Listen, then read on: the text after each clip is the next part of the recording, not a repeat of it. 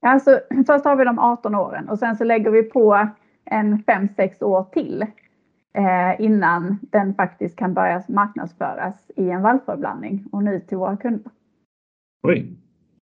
Det är alltså ett kvarts sekel innan vi i hamn kan börja odla en sort. Så de sorterna vi har idag börjar vi odla lite grann, lite grovt kan vi säga i slutet på 90-talet då. I Ord om jords vallspecial kommer vi i några avsnitt bjuda in experter och prata om allt som rör vallen.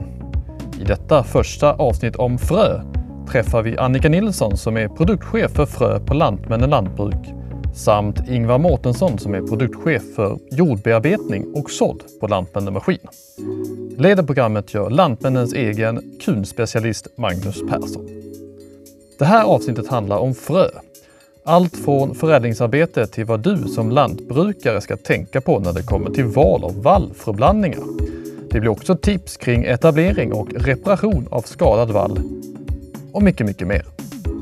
Hej allihopa! Välkommen till dagens podd. Den här ska handla om frö och vall. Med i det här avsnittet där har jag Annika Nilsson. Du kanske kan säga någonting om dig själv? Ja, Eh, Annika Nilsson heter jag och jag jobbar som eh, produktchef för frö på Lantmännen. Just det. Och eh, med i avsnittet också har vi Ingvar Mårtensson. Ja, stämmer bra det. Jag jobbar som produktchef när det gäller jordbearbetning och sådd på Lantmännen Maskin här i Malmö. Ansvarar för den dagliga försäljningen eh, gentemot säljare ut till slutkund. Just det. Själv heter jag Magnus Persson och jobbar på Lantmännen Maskin också då. Annika, kan du berätta lite om fröförädlingen på Lantmännen? Ja men absolut. Eh, Lantmännen är ju det enda företaget i Sverige som har en eh, egen förädling utav vallväxter. Eh, bland annat. Vi har ju också annan förädling. Eh, och det har vi för att ta fram sorter som är speciellt anpassade för det svenska klimatet och de eh, påfrestningarna som, som ställs på odlingen här.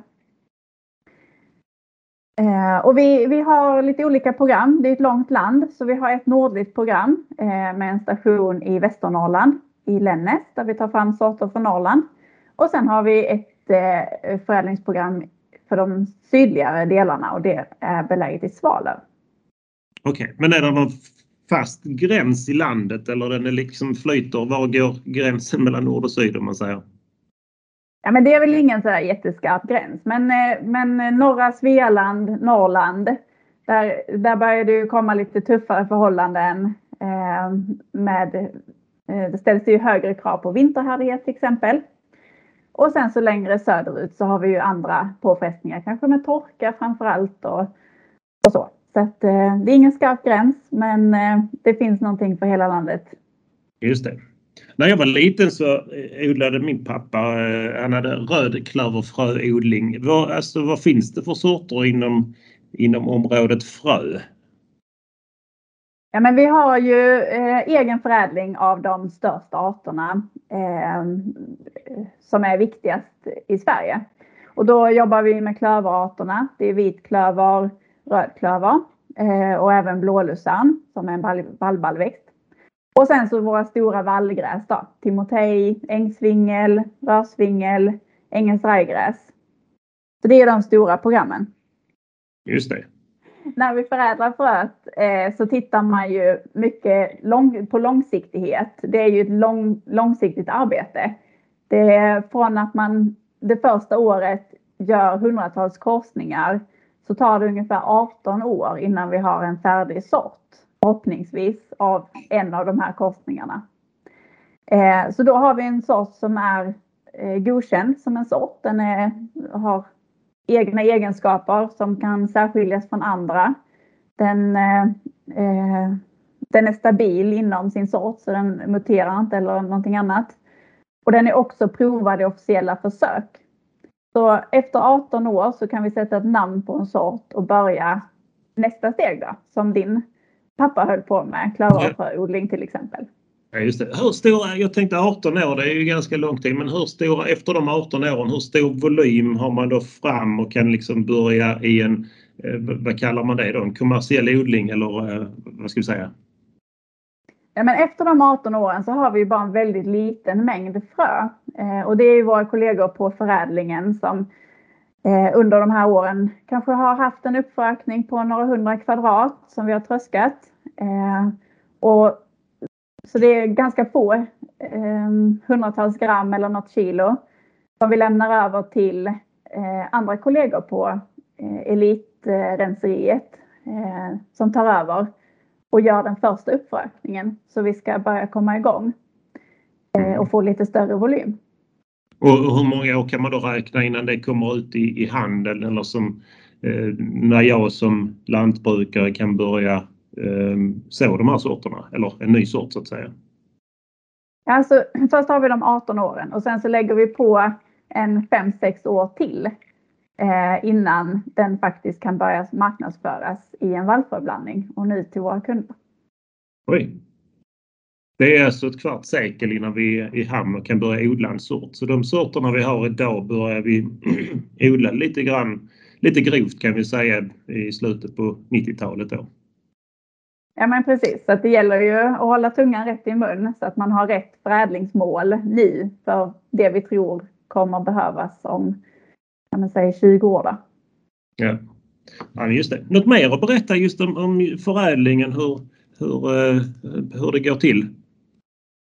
Ja, men vi jobbar ju eh, med korsningar då och eh, utgår ifrån vissa förädlingsmål. Så det man tittar på i de här korsningarna då, vi vill ju hela tiden ha en sort som är lite bättre eller mycket bättre än det som redan finns.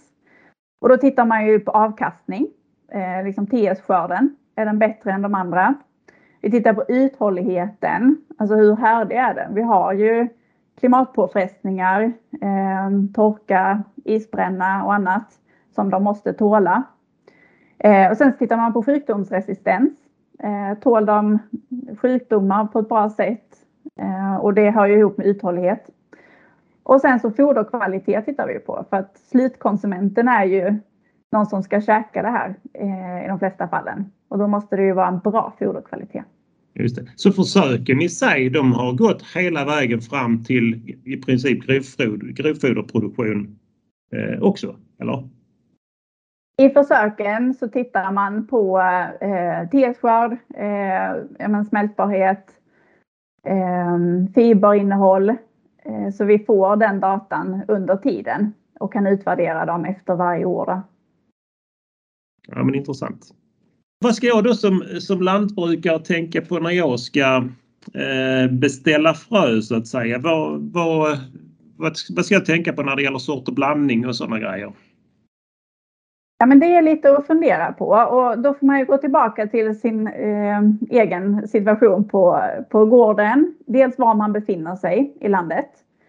Eh, om, om man är långt norrut eller söderut. Eh, men sen så ska man ju också titta på vad är målet med fodret? Vilket foder vill jag producera? Är det ett foder för högavkastande mjölkkor eller är det till en dikobesättning till exempel? Det är ju helt olika mål i det fodret. Och sen också hur intensiv vallodling vill man bedriva eller kan bedriva? Ska man ta fem skördar eller ska man ta en till två skördar? Så spelar artvalet en stor roll. Och sen också hur, hur länge vallen ska ligga. När tänker man bryta den? Tänker man bryta efter två år eller fyra, fem år? Så spelar också artvalet roll. Mm. Och sen om man har majs i foderstaten och annat och vilka värden man siktar på. Okay. Så utifrån det då så kan man eh, välja en blandning med rätt arter och rätt sammansättning. Okej, okay. har vi, har vi blandade exakt efter kundens önskemål eller behov eller hur, finns det färdiga blandningar och, och sådär eller hur funkar det då? Ja, men vi har ett standardsortiment på ungefär 50 blandningar. Eh, och då är det ju, så det är ganska, det är ganska brett och det är ju för att landet är långt och inriktningarna och målen för grovfodrarna eh, varierar. Och vi har ju... Mycket du 50 sorter eller 50 blandningar. Det var mer än jag tänkte. Ja, men det är ett gäng och det är ju för att, att vi ska kunna erbjuda eh, det som liksom kunderna efterfrågar. Och Då kan man ju säga att ungefär 50% är konventionella och 50 är ekologiska.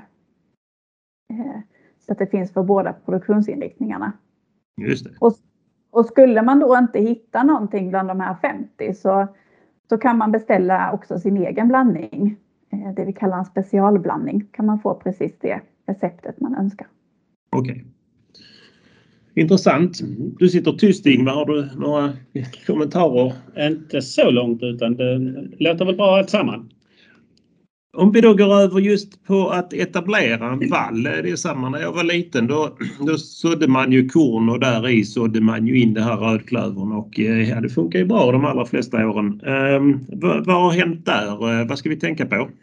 Ja, när vi tänker på etableringsbiten så Oftast så etablerar man en vallgröda i någon form av huvudgröda så att säga. Vanligtvis är det en spannmålsgröda, havre, eh, korn eller någonting annat på våren då, då så att säga.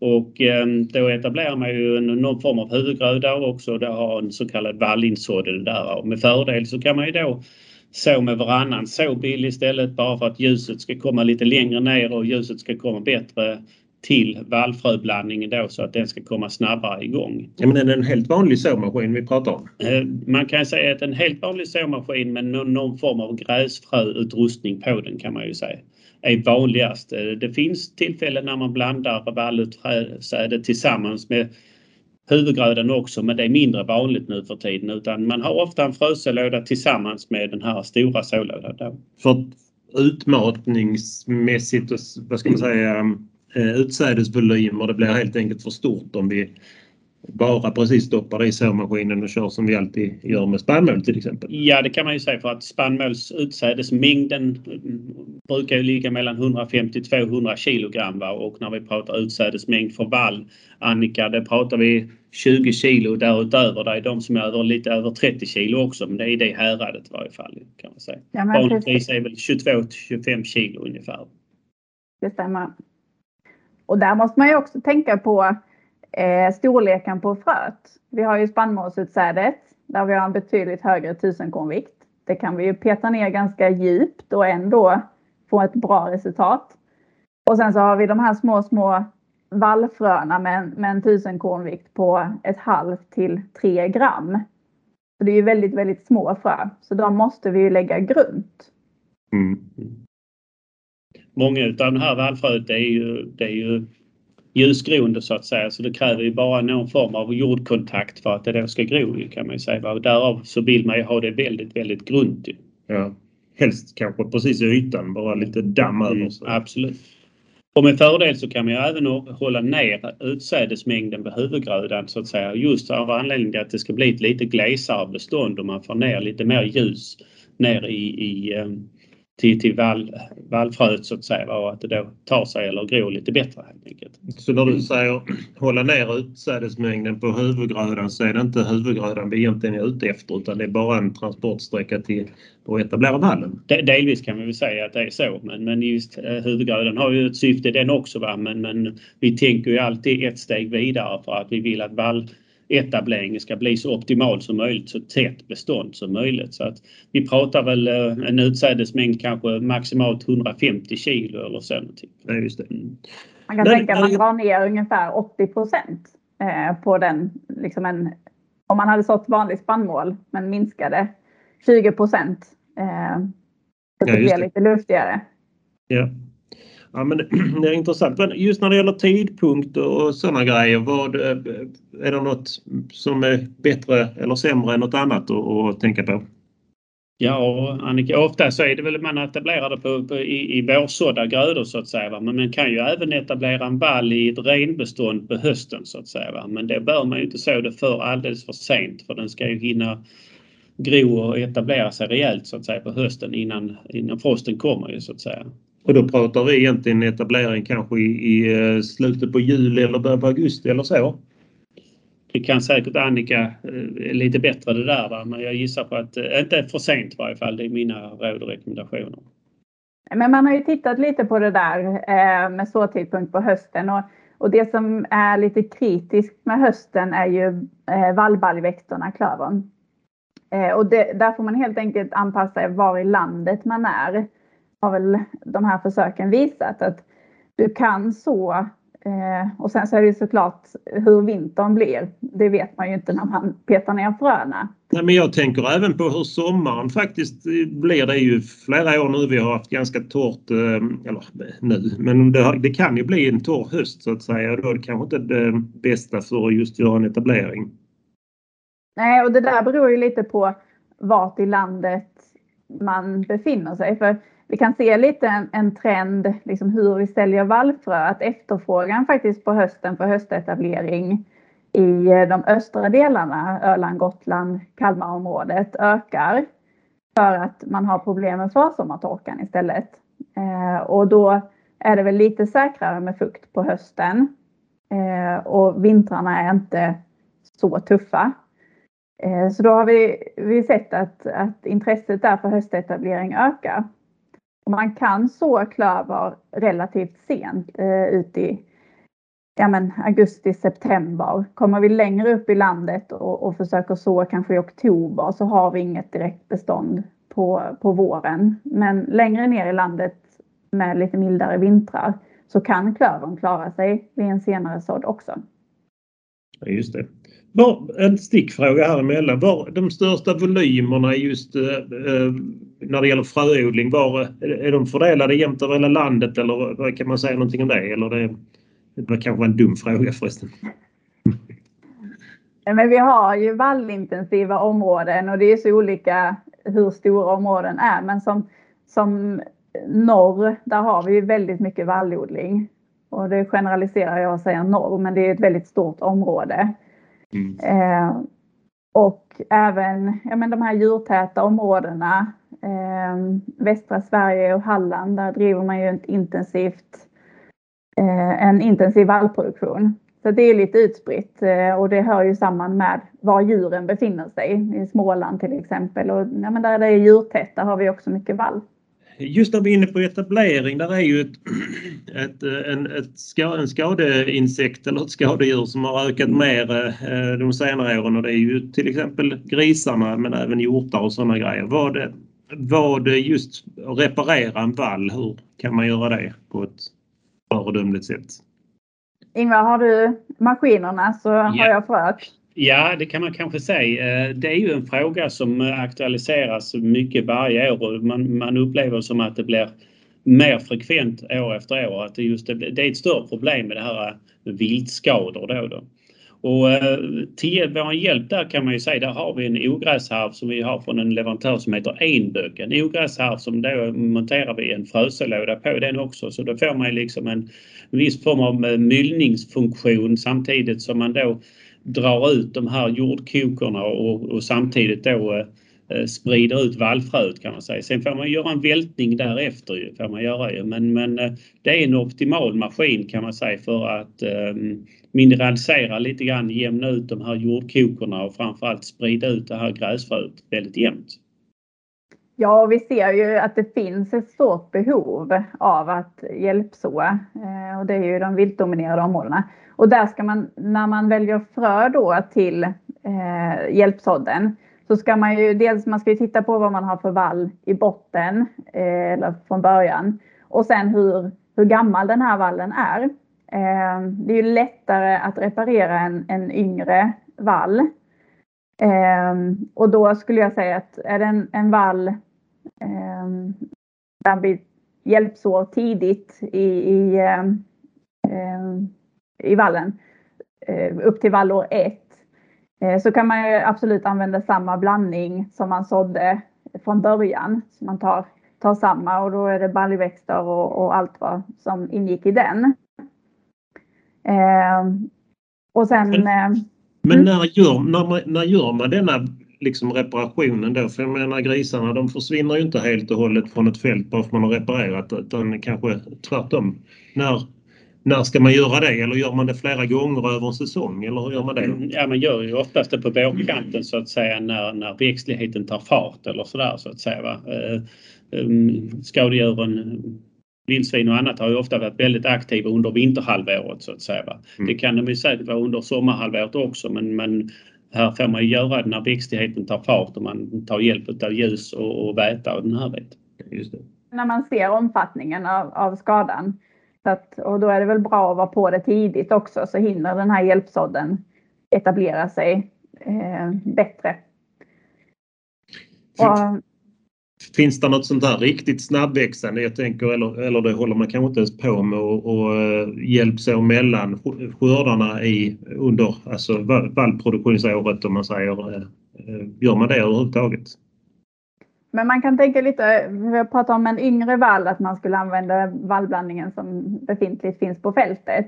Är det en lite äldre vall eh, så skulle jag säga att då ska man istället välja något snabbväxande gräs. Och då har vi ju, vi har ju engelskt rajgräs till exempel eh, som kommer igång snabbt. Det finns ju ändå en viss konkurrens. Om det är liksom ett bökat så är det ju oftast eh, ja, i öar eller vad man säger och det finns grödor runt omkring. Då vill vi ha någonting som kommer igång snabbt. Så engelskt rajgräs eller rajsvingel till exempel. De är ju båda eh, fleråriga. Eh, men att de ändå kommer igång snabbt. Och ja, rödklöver är ju också någonting som egentligen kommer igång helt okej okay, snabbt. Så där får man väl göra en, en bedömning i fältet hur man, hur man tycker. Men välj ett snabbväxande gräs för en lite snabbare renovering. Ja. ja, men är det samma typ av reparation om det är en viltskada eller om det är vinter eh, eller vad heter det, eh, utvintring eller eh, jag vet inte, vad finns det mer att oroa sig för just när det gäller som Ja. Mögel är ju en ganska klassisk grej när det gäller norra delar av Sverige i varje fall. Snömögel, eh, isbrännare sådär. Precis och då, då har vi ju det här med det geografiska läget som jag var inne på och vi använder ju eh, sällan engelskt rajgräs och rajsvingel i norra Sverige på grund av deras uthållighet då. De är inte så vinterhärdiga. Så mm. där skulle jag ju rekommendera att man istället då ja, använder den befintliga blandningen och då är de ofta timotejbaserade, mycket timotej i dem. Och ska man så in eh, ett gräs i norra Sverige med lite tuffare förhållanden så, så blir det nog timotej som, som får bli valet. Eh, ängsvingel och rörsvingel till exempel, de är ju uthålliga och tuffa men de är ganska långsamma i starten så att där får vi ingen riktigt snabb etablering.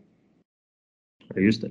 Annika, har du något att tänka på som jag inte har tagit upp hittills? Men man ska väl tänka på att, att vallen är ju, den är ju ett långsiktigt arbete. Det är ju inte bara ett år den ska leverera utan den ska leverera minst två år i alla fall. Inklusive ett insåningsår. Um, så att man, man, lite som Ingvar var inne på, man vårdar sin insådd. Eh, att, att skyddsgrödan får vara en skyddsgröda när man etablerar.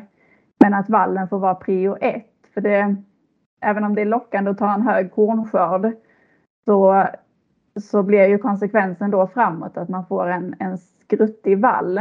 Och det är ju nog en sämre investering i längden. För grovfodret är ju en så viktig del i foderstaten. Mm. Ingvar, är det någonting du vill? Nej, det jag kanske vill trycka på det är just det här viktiga att man är noggrann just vid etableringen så att säga så grunt, spara inte alldeles för mycket på utsädesmängden så att säga. Var noggrann med att välta bak efter. Välta gärna både första året när du sår in i skyddsgrödan och givetvis andra året sen när det då är förstaårsvallen så kallat. Då ska man ju välta och vårda den ömt helt enkelt. Tack Annika och Ingvar och eh, vi andra ses igen. Tack själv! Tack själv! Du har lyssnat på ett avsnitt av Ord om jord och vår vallspecial. Ord om jord är en podd från Lantmännen Lantbruk och Lantmännen Maskin. Vill du höra mer från oss? Se till att klicka på följ-knappen så att du inte missar något av våra avsnitt.